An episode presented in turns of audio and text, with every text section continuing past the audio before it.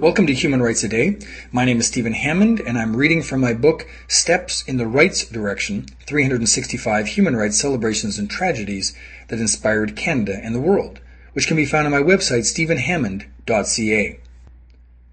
On December 19, 1984, Margaret Thatcher handed Hong Kong back to China, effective in 1997.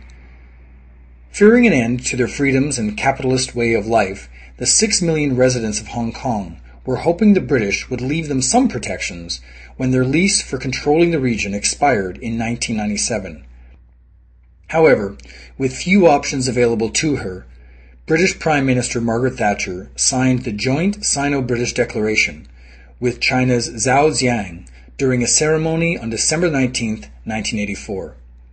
China agreed that for the next 50 years it would give Hong Kong a high degree of autonomy except in foreign and defense affairs.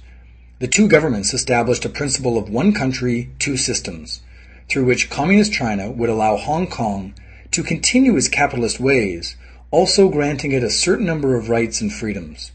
Already, Hong Kong residents had been flocking to other countries or securing foreign passports, enabling them to leave if they later chose. That greatly increased after the declaration was signed.